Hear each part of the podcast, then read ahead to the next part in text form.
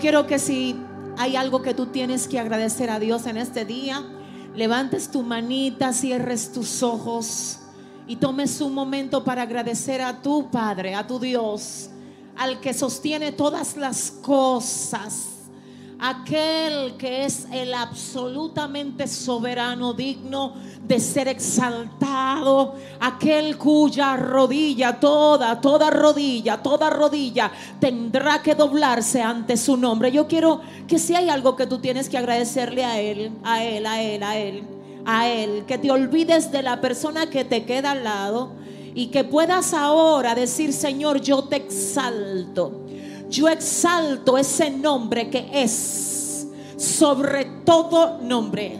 Nombre, nombre, nombre, nombre, ante el cual toda rodilla tendrá que doblarse y toda lengua tendrá que confesar ese nombre. Nombre por el cual, aleluya, lo que está muerto tiene que resucitar. Nombre por el cual lo que está atado tiene que quedar libre. Si hay alguien que puede adorar ese nombre, ese nombre conmigo. Yo no escucho tu alabanza, no la oigo. No la oigo, no la oigo, no la oigo. Haz, que tu prueba sepa que estás de pie todavía. Haz que tu proceso sepa que estás de pie todavía. Que tienes al Dios de lo imposible contigo que su mano no se ha detenido de moverse y que tú crees que tú tienes la fe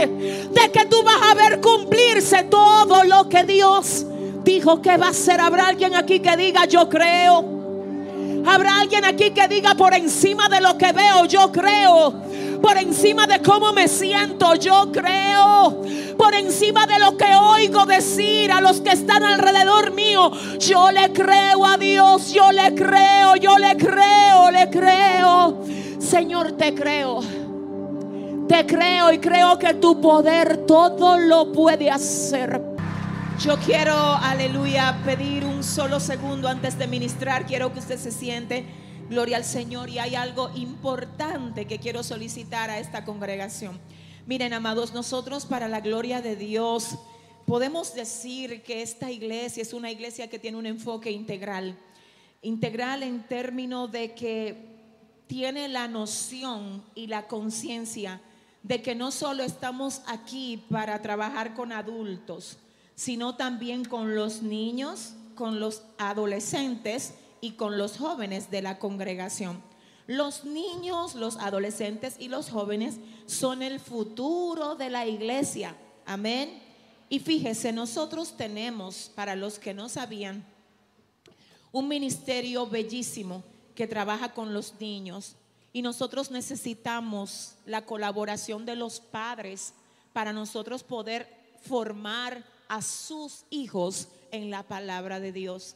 Nosotros queremos que por favor, si usted todavía no ha hecho la diligencia para que su hijo o hija entre a lo que son los servicios de niños que estamos haciendo por la plataforma virtual, por favor acérquese administración, permítanos ayudarle a usted a formar y a instruir sus hijos en los caminos del Señor. Amén hay respuesta de Dios aquí para ellos también. A veces a nosotros se nos olvida que ellos también tienen un alma y que hay que cuidarlo porque el enemigo conoce, conoce en lo que ese niño, esa niña suya se puede convertir en Dios si es formado. Pero nosotros como adultos a veces pensamos que los únicos que necesitamos recibir de Dios somos nosotros y no es así. Esta iglesia sabe que tus hijos necesitan recibir de Dios y por eso estamos trabajando para que haya alimento espiritual también para ellos. Pero ellos no pueden solo, ellos no ellos necesitan de ti y por supuesto que necesitan de su congregación. Nosotros decimos presente, pero necesitamos que tú te unas a nosotros. Amén. Dicho esto, también tenemos el mismo cuadro con los adolescentes de la congregación. Miren, si ustedes padres que me escuchan tienen hijos adolescentes que ustedes han notado que no quieren venir con ustedes a la iglesia o que sienten que venían pero se han eh, de algún modo enfriado con todo esto de la pandemia, se han puesto a ver cosas que quizás no les ha edificado y ustedes están viendo un cambio, algo que tienen que identificar para atacar, también decimos presente. Estamos aquí para ayudarte. Tú no estás solo, papá, mamá, mamá, papá de niño o de hijo adolescente. Estamos aquí. Esta iglesia está contigo y te dice, vamos a echar este pleito junto por tus hijos, por tus hijos en el nombre de Jesús. Amén. Si alguien quiere conocer más de estos ministerios, recuerden que siempre lo pueden hacer acercándose a la administración y ahí le vamos a estar dando la debida información. Dicho esto, finalmente quiero felicitar a todos los jóvenes que en el día de ayer tuvieron ese glorioso congreso y si alguien puede aplaudir a Dios por ellos, que lo haga ahora. Ay, qué tremendo. Gloria a Dios, qué bueno. Bueno, eh, yo quiero saber si Ana Karen está por ahí. Ana Karen, yo quiero felicitar a Ana de una manera muy, pero muy especial. Ella es la directora, la pastora de jóvenes de aquí de la congregación. Sabemos que tiene un equipo hermoso que la ayuda, que la acompaña y ellos todos lo están haciendo muy, pero muy bien. Amados, miren, en ese mismo orden traten de supervisar a sus hijos hay mucho bombardeo ahora tratando de destruirlos. Supervísenlo, vean qué es lo que ellos ven por la televisión que usted paga. No vaya a ser cosa que usted esté financiando la destrucción de sus hijos sin darse cuenta. ¿Alguien está aquí? Tenga cuidado por donde el enemigo está entrando porque nosotros durante todo este tiempo hemos venido hablando acerca de la importancia de, la importancia, perdón, de hacer vallado y hemos explicado que hacer vallado es poner un cerco para que el enemigo no entre y a veces entra por donde tú no te estás dando cuenta y te está comiendo la savia de tu casa. Así que creo fielmente que usted como la autoridad, dígase el hombre, la madre de la casa, tiene que cuidar por dónde puede haber una brecha potencial para que Satanás no nos destruya la casa. ¿Cuántos dicen amén? Señores, yo veo caritas hermosas aquí y pareciera como si hoy tuviésemos algunas visitas, así que yo quiero pedir ahora que todo el que está aquí por primera vez me levante su manita, déjeme ver, déjeme conocerle, vamos a aplaudir a Dios por este hermoso remanente. Bienvenidos a esta que es su casa, a la casa de nuestro Dios. Siéntase libre para recibir todo lo que sabemos que Dios quiere darle en el día de hoy. Iglesia, vamos a estar de pie. Ahora sí, yo quiero que busques conmigo libro de Segunda de Reyes, capítulo 2, del verso 6 al verso 12. Que Dios bendiga toda, toda nuestra familia en las redes sociales, en el canal de YouTube y por todas las vías a través de las que esta palabra está llegando.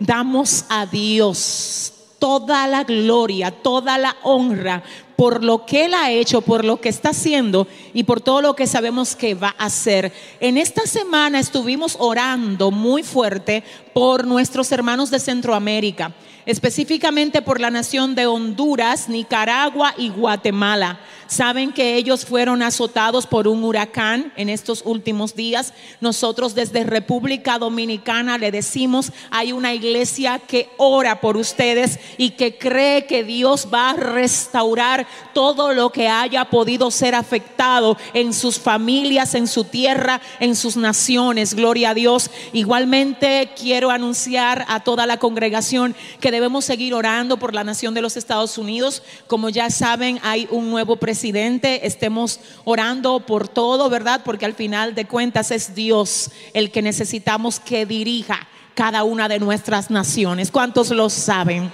Amén. Así que gloria a Dios por todo lo que está pasando y sigamos orando. Amén. Ahora sí, Segunda de Reyes, capítulo 2, del verso 6 al verso 12. Cuando lo tengas, por favor, me dices amén dice así, y Elías le dijo, te ruego que te quedes aquí, porque Jehová me ha enviado al Jordán. ¿A dónde?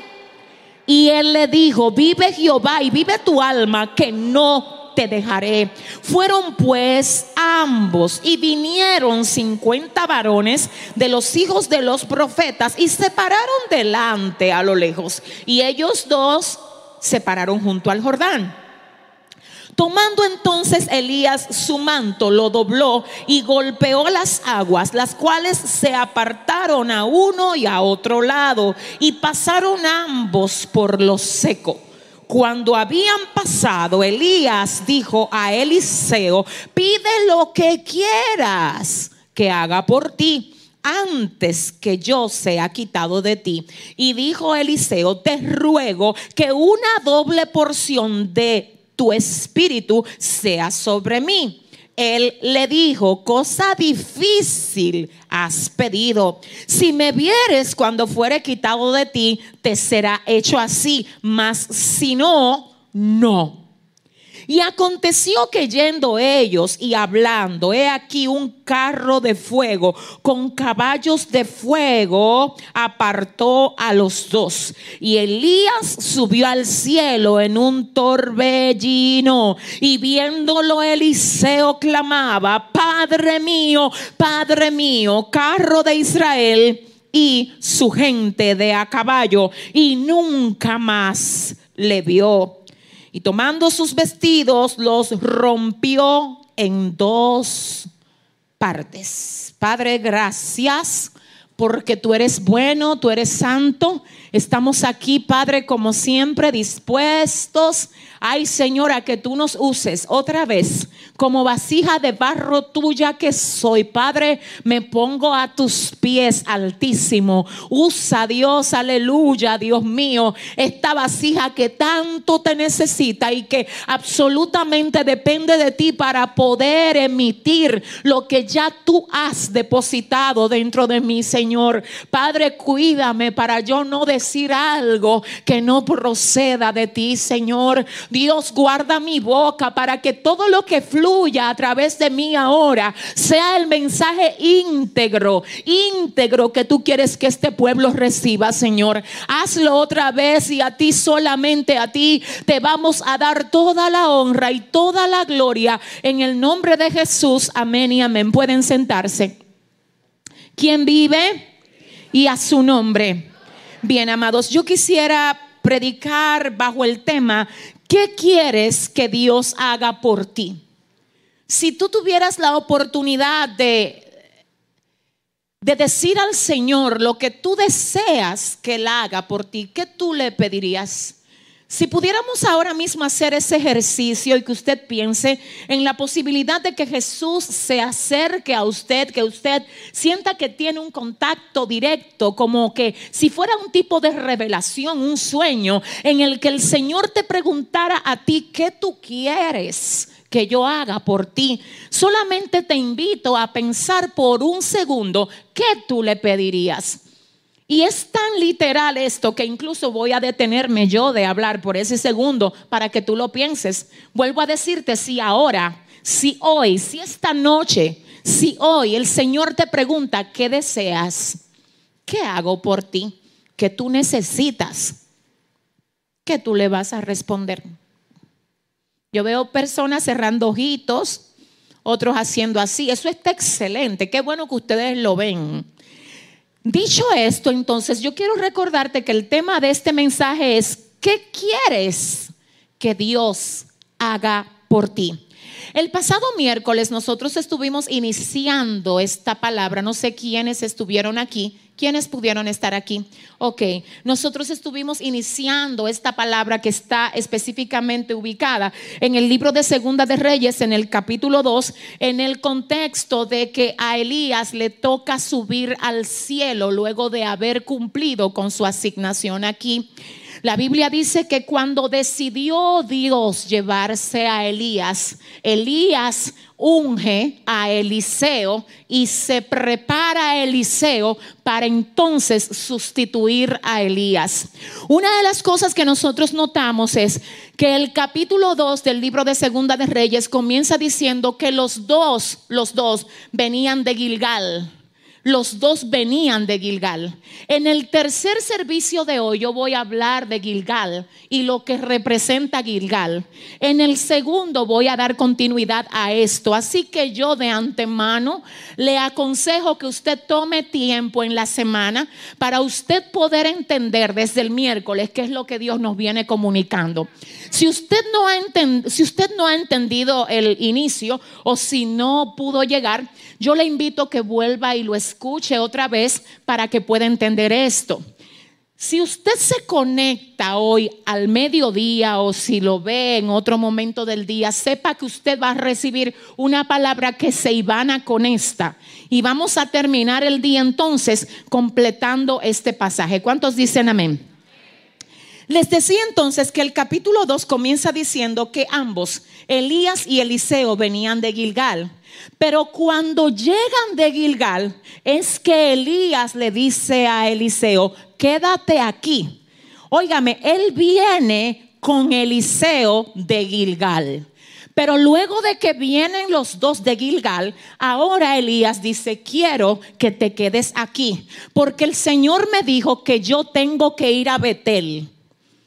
Betel dijimos que es el lugar de la experiencia, que ahí fue que el Señor se le apareció a Jacob. Jacob, el nieto de Abraham. Recuerden que uno de los nombres de Dios en el Antiguo Testamento es Dios de Abraham, Dios de Isaac y Dios de Jacob. En este sentido, para ese momento ya Abraham había tenido una experiencia con Dios pero eso fue Abraham. La experiencia de Abraham no le funciona a Isaac. Así que Isaac tiene que tener su propia experiencia con Dios. Isaac tuvo su experiencia con Dios, pero el hijo de Isaac, que es Jacob, también necesita tener su propia experiencia porque yo no puedo vivir con la experiencia ajena de nadie. Mi fe necesita tener una experiencia propia con Dios. Es por esto que lo que tú oyes es bueno y es poderoso. La Biblia dice que la fe viene por el oír el oír de la palabra de Dios. Ahora bien, ¿qué pasa? Hay que entender que por la misma palabra se establece lo siguiente. Algunos que solamente tienen palabra y no tienen experiencia son susceptibles a que el enemigo venga y les robe lo que ellos reciben, porque solo tienen palabra. Ahora, cuando tú tienes palabra y buscas experiencia, va a haber en ti algo que te va a hacer inamovible de la roca donde tú fuiste plantado. Cuando tú no vives por la experiencia ajena de otro, hay gente que los testimonios que cuentan son los testimonios que ellos oyeron contar a otros. No está mal que tú lo cuentes, pero yo quiero oír tus testimonios. Yo quiero oír los tuyos. Yo quiero que tú sepas que el brazo de Dios no se ha cortado, que su oído no se ha grabado para manifestarse a favor de su pueblo. Así que quiero que oigas, tu testimonio tiene que venir de una experiencia una experiencia que tú tengas por encima de la experiencia que tuvo tu mamá, que era cristiana, que tuvo tu hijo, que era cristiano, que tuvo tu pastor o pastora. No, la experiencia tuya. Dile al que te queda al lado, quiero saber tu experiencia. Dile, dile, dile. Quiero saber cómo fue que Dios te trajo. Quiero saber cómo Dios te llamó, tu experiencia. Si hay alguien aquí que lo único que ha oído hablar de otros es lo que cuenta, quiero que tú persigas una experiencia. Si hay alguien aquí que lo único que hace es que viene a la iglesia y nada más, sigue viniendo a la iglesia, pero persigue la experiencia. Persigue la experiencia. Persigue la experiencia. La experiencia con Dios hará que tú no le creas a lo que dice el diablo de ti, porque tuviste una experiencia. La experiencia con Dios hará que aunque tú no sientas, tú tengas que seguir adelante, porque tuviste una experiencia. Ay, Dios mío. Tú sabes que yo le tengo temor a la gente que solamente hace lo que siente. Pero he aprendido que la gente que tiene una experiencia, aunque no sienta, ellos no se mueven por lo que saben. Ellos, perdón, no se mueven por lo que sienten, sino que se mueven por lo que ellos no se mueven por lo que sienten, sino que se mueven por lo que saben. Hay momentos en los que si tú solamente te mueves por lo que sientes, tú no vas a llegar lejos. Porque pregúntame qué es lo primero que el diablo ataca de todo guerrero. Es el modo como siente. Es la fuerza que tiene. Es el ánimo. Si te quitó el ánimo no te vas a mover. Pero la gente de experiencia no tiene que sentir moverse.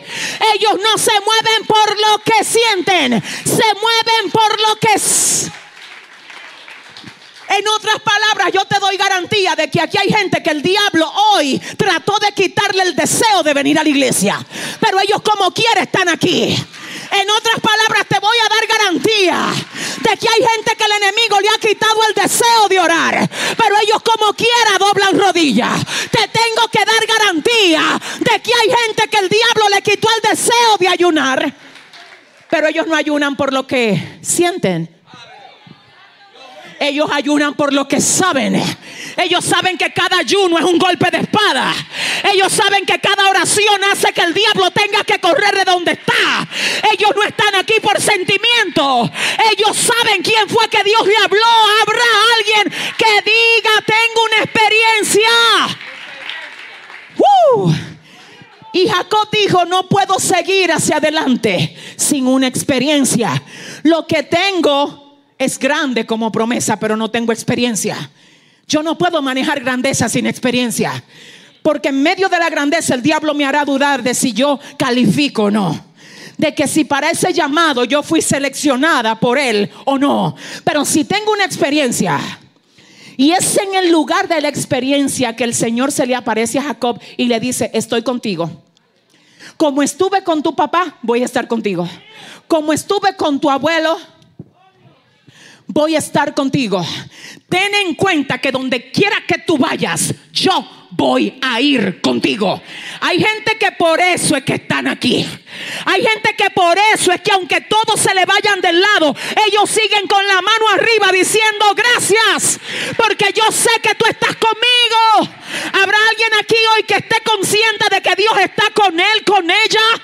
Dios mío, es que si Dios está contigo, no hay que temer, no hay que preocuparse, no hay que estar ansioso, no hay que desenfocarse. Si Dios está conmigo, ¿quién contra mí? Si Dios está conmigo, ¿quién contra mí? Amén. Entonces, ¿qué pasa? Luego de que Jacob sale del lugar de la experiencia, Ustedes saben que hablamos de eso el miércoles.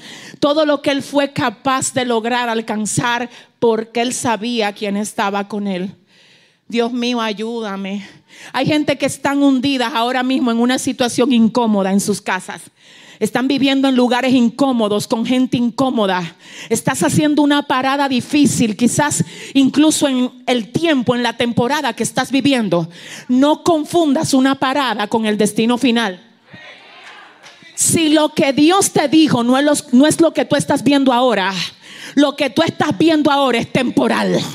Déjame repetir eso. Si lo que Dios te dijo no es lo que estás viendo ahora, lo que estás viendo ahora tiene fecha de caducidad, tiene fecha de vencimiento. No se va a quedar así. Pero en medio de esa parada tú necesitas saber que Dios está contigo. Ahora bien, ya dijimos que Betel es lugar de experiencia. Luego de que van a Betel, Dice la palabra que entonces Elías le dice a Eliseo, quédate aquí, no vayas conmigo. Pero ¿cómo? ¿Cómo así yo quiero ir contigo? No, yo quiero que tú te quedes aquí, porque ahora el Señor me mandó a Jericó. Me mandó a Jericó y tú te tienes que quedar aquí. Eliseo dice, mira, vive Jehová y vive tu alma, que yo no te voy a dejar a ti. Donde quiera que tú vayas, prepárate que yo me muevo contigo. Ahí vemos a un hombre que sabe y conoce quién es el puente que Dios señaló para que él llegue a su destino. Y él dice, espérate Elías, Dios, tú no eres mi fin, tú no eres mi fuente, pero tú eres el puente. Como Dios te puso como puente, yo no te puedo dejar, yo tengo que moverme contigo. Cuidado con la gente que Dios te ha puesto como puente. Porque aquí hay una revelación seria y es que el mismo Elías le dice a Eliseo, quédate aquí. Eso por supuesto era una prueba de Elías para Eliseo, a ver, para probar, para probar su determinación, para probar si él era una persona que estaba dispuesto a luchar por aquello que él anhelaba. Elías estaba haciéndole una prueba a Eliseo, mientras que le decía, quédate aquí. Ahora Eliseo decía, no me voy a quedar. Eso representa también que cada vez que Dios te pone a alguien para que te tome de la mano y te lleve a lo que él quiere que tú seas, habrá alguna forma a través de la que el enemigo tratará de romper esa unidad. Cuidado porque el enemigo sabe la gente que edifica tu vida y va a tratar de desconectarte de ellos. Cuidado porque el enemigo conoce a quien tú estás edificando y va a tratar de robarte esa gente del lado. Pero ¿sabes lo que le dijo Ruth la Moabita a Noemi? Mira, oye bien lo que te voy a decir.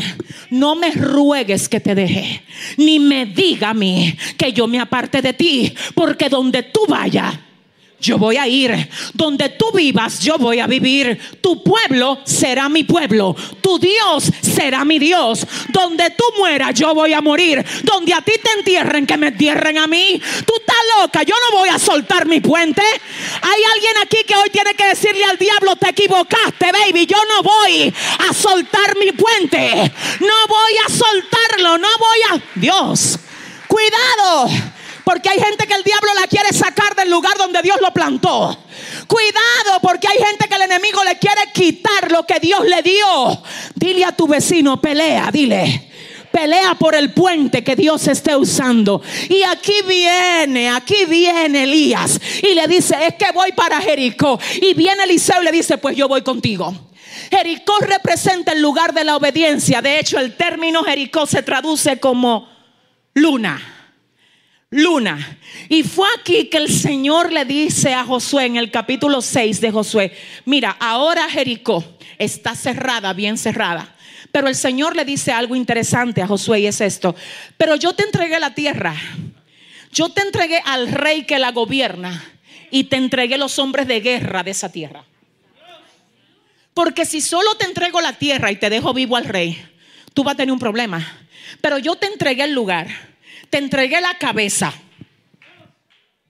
Te entregué los hombres de guerra para que cuando tú entres, tú arrase con todo y no me deje nada ahí. Entonces tú sabes lo que pasa. Cuando el Señor te da algo, no dejes residuo de lo que moraba ahí anteriormente. Vine a hablar con alguien aquí.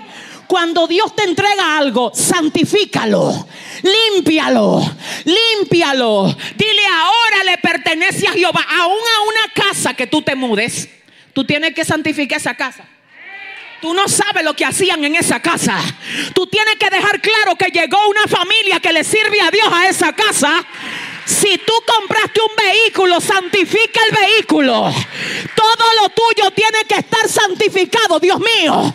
Es porque ahora, Dios mío, le pertenece a alguien que tiene la marca de Dios arriba y todo lo que operaba ahí antes se tiene que ir y ya no puede operar más. Los hijos se presentan a Dios. Los negocios se presentan a Dios. Los ministerios se presentan a Dios. Los novios se presentan a Dios. Hasta que usted no le pone algo, algo a Dios en la mano, ese algo le falta cerco. Yo no sé, yo quiero que tú analices qué cosa te falta a ti por ponerle en la mano a Dios. Todo lo tuyo tiene que estar dedicado a Dios. Si compraste un zapato, Jehová, estos zapatos son para tu gloria. Señor, mira, todo lo mío es que dile al que te queda al lado, todo lo mío es de Dios. Entonces, ¿qué pasa? Viene el Señor y le dice a Josué, te entregué a Jericó, te entregué sus reyes, te entregué sus hombres de guerra y ahora quiero que oigas cómo es que vas a entrar. Quiero que dure seis días dándole vuelta a los muros. Y al séptimo día quiero que me le den siete vueltas tocando trompeta, que los hombres de guerra vayan delante y a la séptima vuelta los muros van a caer. Dice la palabra que cuando el Señor le da estas estrategias a Josué, Número uno, Él no las duda. Él no las duda. ¿Qué significa eso? Que a veces Dios te va a mandar a hacer cosas a ti que tú no comprendes, pero que Dios no te manda a comprenderlas, sino a obedecerlas. Porque si tú estás tratando de entender a Dios para entonces obedecerlo, puede que tú no, no le obedezcas, no le obedezcas, perdón. Pero ¿qué pasa? Josué no necesitaba que le dieran una referencia de otro que Dios había usado de la misma manera. Él simplemente dice, si Dios es el que me manda, Dios va a respaldar esto. Voy a detenerme aquí un momento, prepárate. De hecho, no, déjame arreglar. Aquí hay gente que ya, ya ahora, Dios les está dando instrucciones que son extrañas, que son raras, que de hecho cuando tú se las has comentado a otro te miran raro. Hay cosas que no es para que tú la comuniques a nadie, es para que tú digas, mira Señor, aquí estoy, para que tú hagas conmigo lo que tú quieras hacer, cuenta conmigo, tú me tienes aquí lo que sea que tú me pidas, yo lo voy a hacer, Señor. Josué no está pidiendo confirmación que, que si fue así, que si no fue así, que quién, que a quién Dios usó así. ¿Que dónde? Ese hombre conocía voz de Dios. Y él dijo, si Dios me habló, Dios me va a respaldar. Y me gusta esto porque, escúcheme bien, decíamos el miércoles pasado que mucha gente ahora no se mueve por lo que Dios le dice que haga, sino porque ellos observan a ver qué está haciendo otro. Para entonces yo ponerme a replicar lo del otro. Cuando tú eres un adorador y tú tienes que estar chequeando cómo adora el otro, que si brincó así, que si saltó así y que ahora eso es lo que está y que, que hay que saltar así porque fulanito salta así, te falta revelación. Cuando tú eres un predicador que para poder traer una palabra tiene que ver el otro, que si mueve la mano, que si se arregla la falda, que si se quita el zapato, tú tienes que ser lo que Dios quiere que tú seas y no ser una copia de otro. A Josué el Señor le dice, quiero que hagas esto. Y él no está diciendo, déjame ver cómo lo hacen otros. Él dijo, yo tengo revelación directa.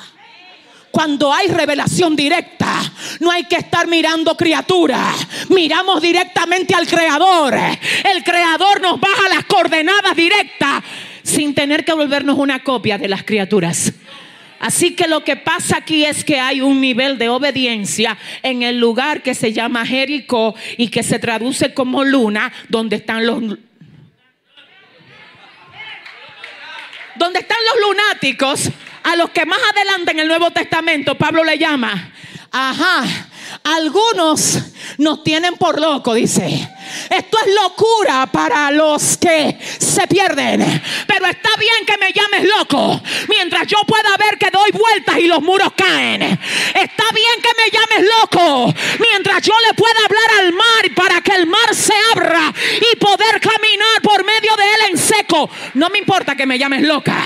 Mientras Dios me mande, yo voy a obedecer. Habrá alguien aquí que diga, Dios, voy a obedecer. Diga, a todo lo que tú me mandes aunque no siempre yo lo pueda entender.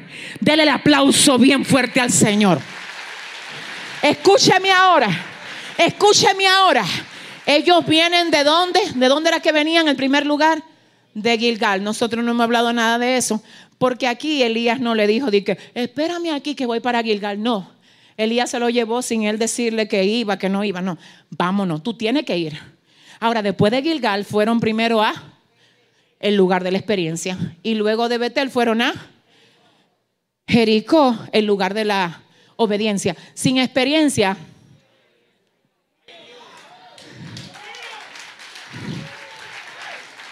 Por eso es que a mucha gente se le hace tan difícil obedecer. Aunque están aquí en la iglesia, se bautizaron en las aguas. Y todavía cuando Dios le baja un rema a ellos y le dice, haz esto, ellos todavía, Mm, yo no sé, ese predicador, yo creo que eso no fue para mí. La pastora habló eso, pero yo creo como que yo no estoy ahí, eso seguro fue para otro. Cuando no hay experiencia se dificulta la obediencia. Cuando hay experiencia, a ti te piden y tú das más de lo que te piden.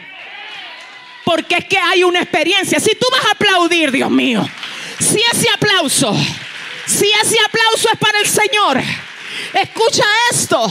Ahora, ¿qué acontece? Quiero que oigas. Ahora, ahora vamos a comenzar el mensaje de hoy. Dile al que te queda al lado, abróchate el cinturón, dile, corre. ¿Recuerdan ustedes que el nombre de Eliseo significa algo? Significa Jehová es mi salud y Jehová es mi bienestar. Mientras que el nombre de Elías significa Jehová es Dios. Ahora, ¿qué pasa con esto? Estos dos hombres, que uno tiene como nombre Jehová es mi bienestar, Eliseo. Y el otro tiene como nombre Jehová es Dios, Elías. Se están moviendo no como ellos quieren, sino porque el Señor le trazó una ruta. ¿Cómo te mueves tú? ¿Por qué camino andas tú? Los planes tuyos, ¿ya Dios lo vio? Esas cosas que tú haces, ¿se las presentaste a Dios? ¿Hacia dónde tú te estás moviendo? ¿Hacia tus deseos o hacia la voluntad de Dios? La gente que tiene a Dios como su bienestar y a Jehová como su Dios se mueve en una ruta trazada. No se mueve a lo loco. De hecho, tu ruta puede que haya gente que no la entienda que de hecho iban contigo en esa ruta, pero cambiaron de ruta ellos. No importa quién cambie de ruta, no cambies tú. No importa quién haya comenzado caminando bien contigo.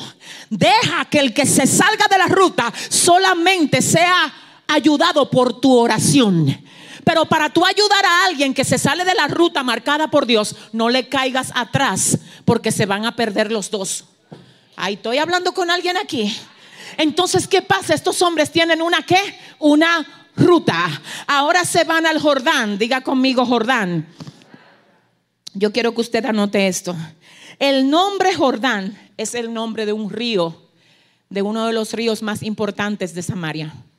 Dice la palabra que en este río, oiga bien, en este río, Juan el Bautista bautizó a mucha gente, incluyendo al maestro. Aquí fue que se bautizó Jesús. Este fue el río que Josué dividió para que el pueblo de Israel pasara por en medio de este río. Ahora, el nombre de este río se traduce como el que desciende, el que mengua o el que desciende. ¿Pero por qué? Porque el Jordán nace a una altura de 520 metros y desciende a una de 392 cuando desemboca en el mar muerto. Es decir, nace alto y desciende. El río que vio bautizar al maestro desciende. El río más importante de todo el contexto bíblico significa desciende. Porque cuando tú eres llamado para cosas grandes, Una de las cosas que tú vas a tener que hacer, quieras o no, es porque es necesario que yo, para que Él, si usted le va a dar el, el aplauso, escúcheme, ay, ay, ay, el Jordán se traduce como el río que desciende. Hay gente que son al revés. Comenzaron chiquitico y ellos no descienden, ellos ascienden. Y por eso es que usted ve que luego la gloria desciende. Porque la gloria asciende cuando tú cuando tú desciendes. Pero si eres tú el que quiere subir, la gloria baja. Y después tú dices, ¿y por qué será que cuando yo comencé mi ministerio, yo veía a Dios haciendo tanto milagro? Porque te lo creíste. Porque se te olvidó que tú no eres el que lo haces. Que hay un Espíritu Santo que mora dentro de ti, que es el que hace las cosas por medio de ti. Que tú y yo solo somos vasijas donde Él habita. Habrá alguien que lo sepa y diga conmigo, yo desciendo para que Cristo ascienda. Gloria al Señor. Entonces escucha esto. Ahora vienen ellos para el Jordán para el río que desciende. El que desciende, siento a Dios. A veces hay gente que descienden porque saben que Dios es el grande y otras veces Dios los hace descender. Dios golpea tu ego y te hace descender. Y Dios a veces en el proceso de tu formación está golpeando cosas que antes representaban un tropiezo para tú llegar a lo que Dios quiere que tú seas. ¿Cómo que? Como el orgullo. ¿Cómo que? Como la arrogancia. ¿Cómo que? Como creerte grande. Dios mío, ayúdame. ¿Cómo que? Como el clasismo. Con, siendo tan selectivo con algunos y con otros no. Dile al que te queda al lado, desciende, dile. No, no, díselo en serio, díselo. Dile, desciende, desciende. ¿Tú sabías que en Dios vale tanto el que barra el contén como el que es el gerente del banco? Déjame preguntarte si tú sabías que para Dios la prostituta que se prostituye allá afuera tiene el mismo valor que el que te dio el trabajo a ti y ahora es tu jefe. ¿Habrá alguien que lo entienda? Pero a veces nosotros somos clasistas andamos como si fuéramos la última Coca-Cola del desierto. Dios nos usa un poco y ya hay que rendir pleitesía. Yo vengo a golpear ese espíritu de arrogancia y vengo ahora, ay Señor, a pedirte que en el nombre de Jesús tú hagas descender todo lo que no te da gloria a ti, amado Rey. ¿Qué es lo que significa el nombre del Jordán?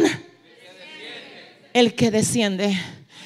Y el que desciende ha sido escenario de grandes proezas y de grandes milagros, incluyendo este. Este que vamos a ver aquí ahora, dice la palabra, que se van Eliseo y Elías al Jordán. Y que cuando llegan al Jordán, Elías toma su manto y toca las aguas y las aguas se abren. En medio de las aguas abrirse, cuando caminan por el medio de las aguas abiertas, Elías le dice a Eliseo, pídeme lo que tú quieras, que te lo voy a dar. El tema de este mensaje es, ¿qué quieres que Dios haga por ti? Ahora, ¿qué pasa? Elías primero golpea las aguas, Elías sabe que ya se va, el río se abre y ahora Elías le dice a Eliseo, dime, ¿qué tú quieres que yo haga por ti? Hay gente que son más pantalla que lo que realmente revelan. Elías no era un profeta de pantalla. Él primero abre las aguas y después dice, ¿qué tú quieres? Hay gente que se ponen de fantamoso, dice, ¿qué tú quieres? Dile al que te queda al lado, pero ¿y qué es esto? Primero abre las aguas y después hablamos. Primero revela la manifestación de Dios contigo y después háblame. Primero Elías abre las aguas y luego le dice a Eliseo, ¿qué quieres? Mm, me acordó a Jesús cuando le dice al paralítico, tus pecados te son perdonados. Nada de fantameo. Nada de fantameo. Le dice al paralítico, tus pecados, los tuyos, son perdonados. Vienen los fariseos. ¿Y quién eres tú para perdonar pecado? Entonces viene Jesús con la revelación allá. Y le dice al paralítico, ok, para que se sepa que el Hijo del Hombre tiene potestad de perdonar pecados, le dijo al paralítico, levántate, toma tu lecho y anda. Aleluya. Espérese. Escuche esto, que cualquier fantamoso primero hubiera dicho al paralítico, dije que ustedes no saben. Cualquier profeta fantamoso, grábenlo. La cámara, el celular, súbanme esto. Levanta. No, no, no, no, no. Te digo, tus pecados te son perdonados. Aquí dice Jesús, yo no tengo necesidad de probar nada. Aquí esto se trata de una realidad y un combate espiritual que los carnales no ven. Así que yo no estoy para alimentar carnales con mi ministerio. Yo estoy para atacar lo que no se ve en la carne, que es espiritual. Si le vas a dar el aplauso, dáselo bien. Elías golpea. Ay. Elías golpea las aguas. Y luego de que la golpea, Elías lo único que le había dicho a, a Eliseo hasta ese momento era, quédate aquí. Señor, ¿ustedes están entendiendo? El profeta Elías lo único que le decía a Eliseo era, quédate aquí. ¿Cuántos profetas tratando de jalar gente ajena? Ven, sígueme. Yo no veo que eso era así. Elías mejor le decía, quédate ahí. Quédate ahí porque es que si tú fuiste asignado a mí, aunque yo te diga que te quede, tú no te vas a quedar. Si fuiste asignado a mí, ay, ay, ay, ay, tú no te vas a quedar. Por eso Juan luego dice, se fueron de nosotros. Porque no eran de nosotros. Porque si hubiesen sido de nosotros, nunca se hubieran ido de nosotros.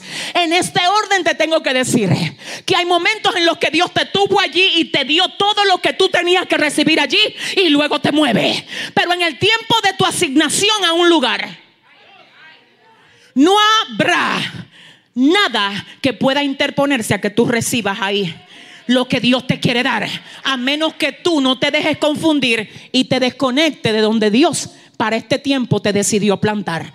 ¿Alguien está comprendiendo? Entonces, ¿qué pasa? Primero Elías, ¿qué fue lo que hizo?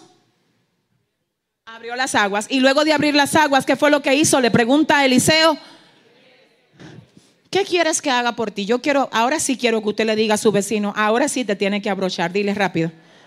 Dile, mira, esto era la entrada, dile, ahora prepárate que Dios te va a hablar. No, yo vengo a hablar en serio y necesito saber si el terreno está listo. Quiero saber si hay terreno listo. ¿Dónde está la gente que está preparada para que Dios le hable hoy? ¿Dónde está la gente? Escucha esto. Dice la palabra que cuando Elías le pregunta a Eliseo, ¿qué tú quieres que yo haga por ti? Eliseo dice, yo quiero que una doble porción de tu espíritu sea sobre mí. Pero la respuesta de Elías me llama demasiado la atención, demasiado. Lo primero es que Elías dice, cosa difícil has pedido. Sabes, en ese primer orden, lo que Elías revela es esto, lo que tú estás pidiendo no depende de mí. Elías dice, eso que tú pides, no soy yo el que te lo puedo dar, para que nadie se equivoque. Usted no es profeta, ni pastor, ni ministro, ni adorador, porque nadie quiera que usted lo sea. Porque si fuera por el deseo de alguien, el día que ese alguien no desee, ay, no sé, entonces ya tu ministerio se termina. Pero como no es por deseo de nadie, es por asignación de Dios. Ah, ¿Habrá alguien aquí asignado hoy? Déjame ver. ¿Habrá alguien asignado que diga fue Dios que me llamó, no fue el hombre? Sí, sí, mire, si el Señor fue el que te llamó, el hombre no te debería de poder mover a ti. Déjame ver. El gozo que tengo yo, el mundo no me lo dio. Y como no me lo dio, el ministerio que tiene usted, el hombre no se lo dio. Y como no se lo dio, la unción que tiene usted, el hombre no fue que te la dio. Y como no te la dio, ahora viene Elías y dices que tú estás pidiendo algo difícil. Y luego le dice, mira, vamos a hacer algo. Si tú me vieres cuando yo fuere quitado de ti, te será hecho. Si no, no. Yo voy para allá en un momento. Ayúdeme ahí. Oiga esto. Mucha gente cree que cuando Eliseo dice, yo quiero una doble porción de tu espíritu, esto yo quiero hoy que Dios me ayude a aclararlo. Anoche me pasé la noche entera estudiando esto y quedé fascinada. Lo primero que yo quiero que tú sepas es esto. La petición de Eliseo revela algo bien importante. ¿Quiénes estuvieron aquí, perdón, el miércoles? Discúlpenme. Ok, ¿recuerdan lo que hizo Eliseo cuando comenzó a seguir a Elías? ¿Alguien le prendió fuego a? Él dijo, yo tengo que quemar estos bueyes. Porque si yo no le prendo fuego a esto, el enemigo va a estar usando estos bueyes para hacer que yo retroceda al lugar de donde Dios me sacó a mí. Entonces yo le voy a prender fuego para que aunque yo quiera venir, ahí ya nada más quede en ceniza. Entonces, ¿qué pasa? Muchos cristianos no avanzan, no crecen porque le falta prenderle fuego a eso que el enemigo sigue usando para mantenerte a ti en el mismo lugar. Eliseo dijo, ya yo salí de aquí, no rompí la reversa. No puedo estar volviendo al mismo lugar de donde Dios me sacó. ¿Qué pasa? Yo tengo un destino.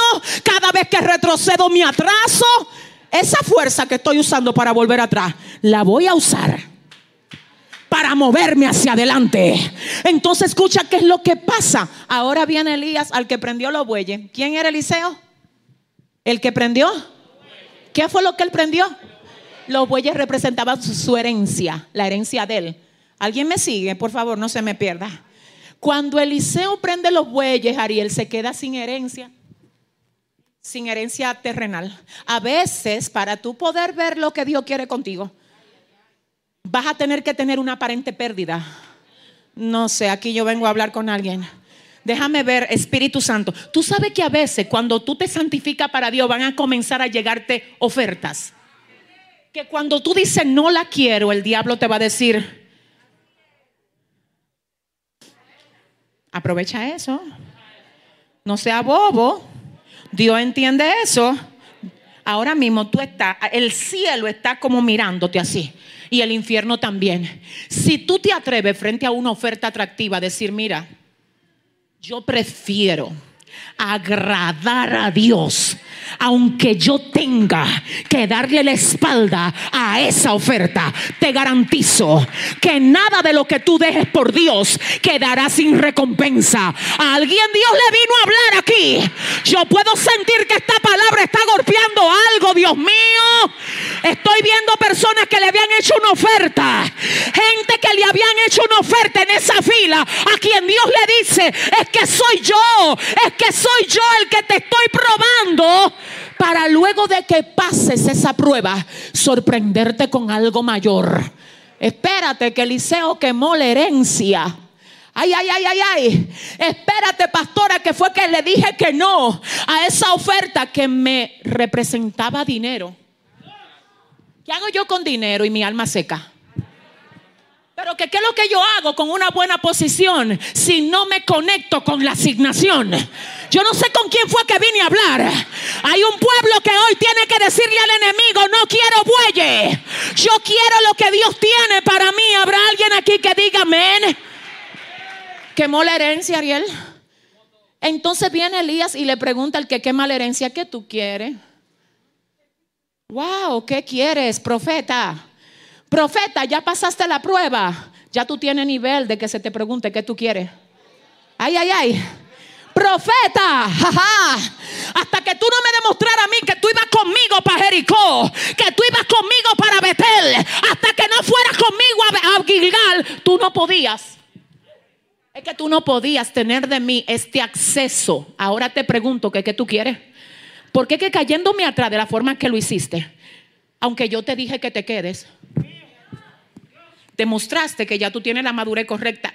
¿Qué es lo que tú quieres? Un ministerio de gloria. Pero tú no aguantas presión. ¿Tú crees que Dios va a poner un ministerio de gloria en alguien ñoño? Que no aguanta, que todo es de que, que cucharita, porque si no, mira, Dile al que te queda al lado, dile, dile, mírame el favor, dile. Suelta la ñoñería si tú quieres avanzar aquí. Ay, es que yo no sé porque yo tengo en esa iglesia un año y todavía yo no me he podido sentar con la pastora. Fue a sentarte con pastora que tú viniste aquí. Usted vino aquí porque Dios lo asignó a este lugar. Yo no soy el que te va a dar la salvación. Es Dios. Yo no soy tu fuente. Tu fuente es el Señor. Si le vas a dar el aplauso. Ay, Dios mío. Espíritu Santo. Eliseo, quédate aquí que no me quedo, te dije. Eliseo, es que voy ahora para Betel. No me importa, yo voy también. Eliseo, que es que tú no puedes ir conmigo. Vive Jehová.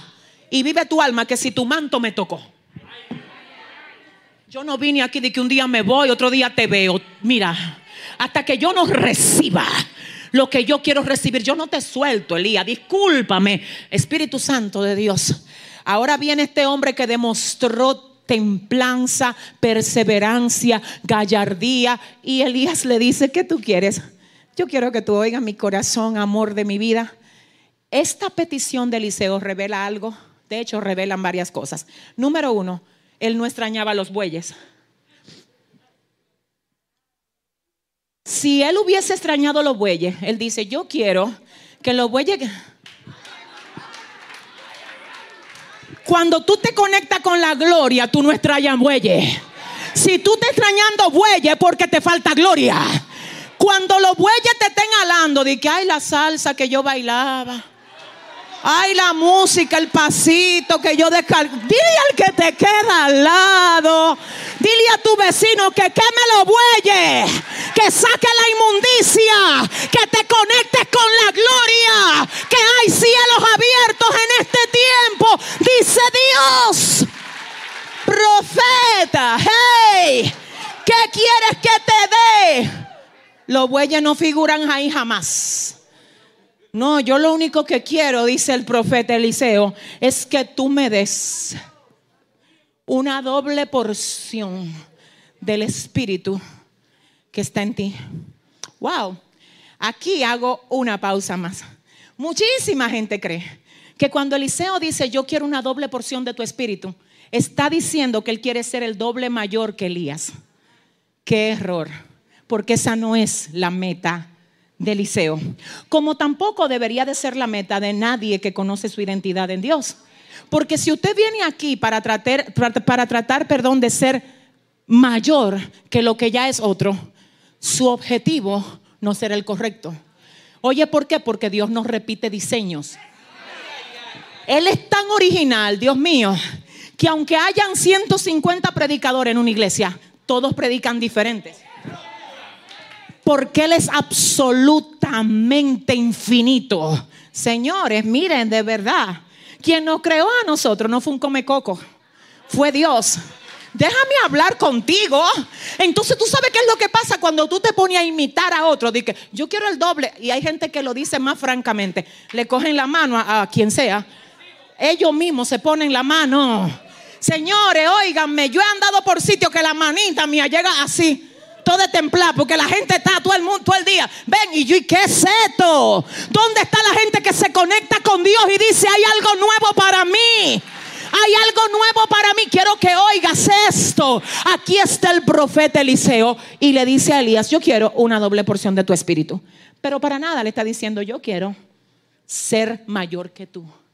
Ahora, ¿qué es lo que se da entonces aquí? Para que ustedes lo entiendan. En el libro de Deuteronomio hay un capítulo que es el 21, desde el verso 15 al verso 17, donde dice lo siguiente, el primogénito de todo varón recibirá el doble de lo que le toque recibir a los demás hijos. Aquí específicamente, óigame, se establece que aun si el hombre de la casa tuviese un hijo con una mujer que no es su esposa, el primogénito como quiera recibe el doble. Eliseo quemó su herencia. Y él dice, ¿sabes qué? Yo quemé mi herencia. Ahora Ah, yo quiero el doble. Yo quiero el doble de lo que representaría la bendición que yo iba a tener si no me conectaba con mi destino. Ahora te tengo que decir que en este sentido Eliseo quedó corto, porque él dice, yo quiero el doble, pero Jesús dice, nadie que deje padre, hermano, madre, hijo, tierra por mí Nadie se va a quedar sin recibir cien veces más. No el doble, sino cien veces. ¿Cuántas veces? ¿Cuántas veces?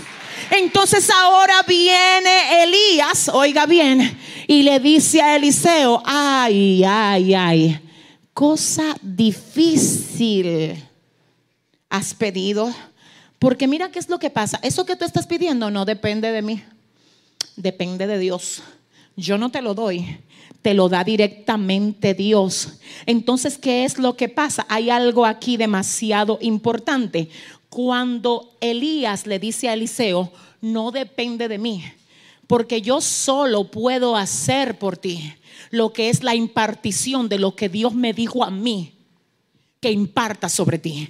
Pero el Dios que vio todo tu esfuerzo, todo tu sacrificio, está dispuesto a darte el doble. No depende de mí. Cosa difícil tú has pedido, pero te voy a decir cómo se va a saber si tú lo vas a recibir o no.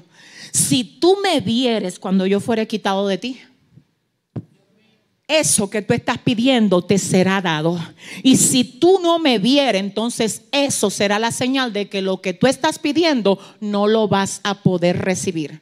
Dice la palabra que cuando Elías es arrebatado al cielo en un torbellino, Eliseo dice, Padre mío, Padre mío, carro de Israel y su gente de a caballo.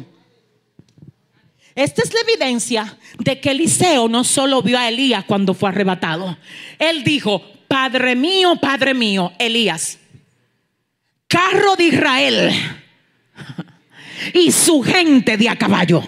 Él vio más de lo que Elías le dijo que él tenía que ver para poder recibir lo que él quería tener. Si usted le va a dar ese aplauso, si le va a dar ese aplauso, escuche esto. Ahora hay alguien aquí que quizás dirá, pero pastora, la Biblia dice que Eliseo hizo el doble de los milagros de Elías. Entonces, ¿qué significa eso? ¿Cómo usted explica eso? Bueno, déjame ayudarte. Mira, en la antigüedad cada rey tenía un profeta. Y específicamente el ministerio de Elías dura alrededor de 20 años, porque Elías solamente fue profeta mientras reinó el rey Acab. Amén. Pero ¿qué pasa? Mientras que el ministerio de Elías dura solamente 20 años, el de Eliseo duró 65 años. Porque mientras que Elías solo le profetizó a un rey, Eliseo le profetizó a Jorán por 12 años, le profetizó al rey Jehú por 28 años, le profetizó a Joacás por 17 años y le profetizó a Joás por 8 de los 16 años que él reinó. En total, Eliseo profetizó 65 años y Elías 20 años. Ahora tú entiendes por qué él hizo el doble. No fue porque él persiguió. Oiga lo que pasa, mi alma adora a Dios. Yo no quiero que tú seas el doble que yo. Perdóname, no es eso lo que quiero, porque eso no sería justo para ti. ¿Tú sabes por qué no sería justo? Porque Dios no necesita otra, otra réplica de mí. Ya Él me tiene a mí. Dios lo que necesite de ti todo lo que tú sí eres, todo lo que tú sí traes. My God, siento a Dios. Escucha por qué se meten los espíritus de competencia en contra de líderes en la iglesia. Porque cuando alguien ve a un líder que Dios usa, quiero el doble de eso. ¿Por qué? ¿Por qué? ¿Por qué mejor no decir quiero todo lo que Dios diseñó para mí? Quiero ser todo lo que Dios escribió de mí. Quiero convertirme en todo lo que el diseño de Dios dice de mí. Escúchame, el deseo de Eliseo era, mira Padre, yo quiero el doble de tu espíritu, me corresponde sustituirte, pero quiero que me des algo más para que yo pueda llevar a cabo la asignación que tengo de una manera digna. Quiero hacer esto mucho, mucho más allá de mis propias fuerzas. Entonces aquí viene Elías y le dice lo mismo que dijimos hace un momento, si tú me vieres, si tú me vieres, eh, mira qué es lo que pasa Eliseo, escucha, lo que tú estás pidiendo no te lo puedo dar yo, te lo da Dios. Número uno, no es el pastor el que da cargos, es Dios. Luego entonces Elías le dice, si me vieres, tú estás pidiendo algo espiritual y lo que es espiritual se recibe en el espíritu. Por eso es que los cargos no se le dan a gente carnales.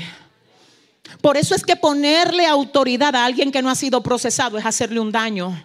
¿Cuándo es que Elías le dice, ¿qué quieres? Ay Dios. ¿Cuándo es que Eliseo responde? Señores, la respuesta de lo que Eliseo da revela el nivel donde él está. Cada vez que tú tienes la oportunidad de pedir algo, lo que tú pides revela tu, tu esencia.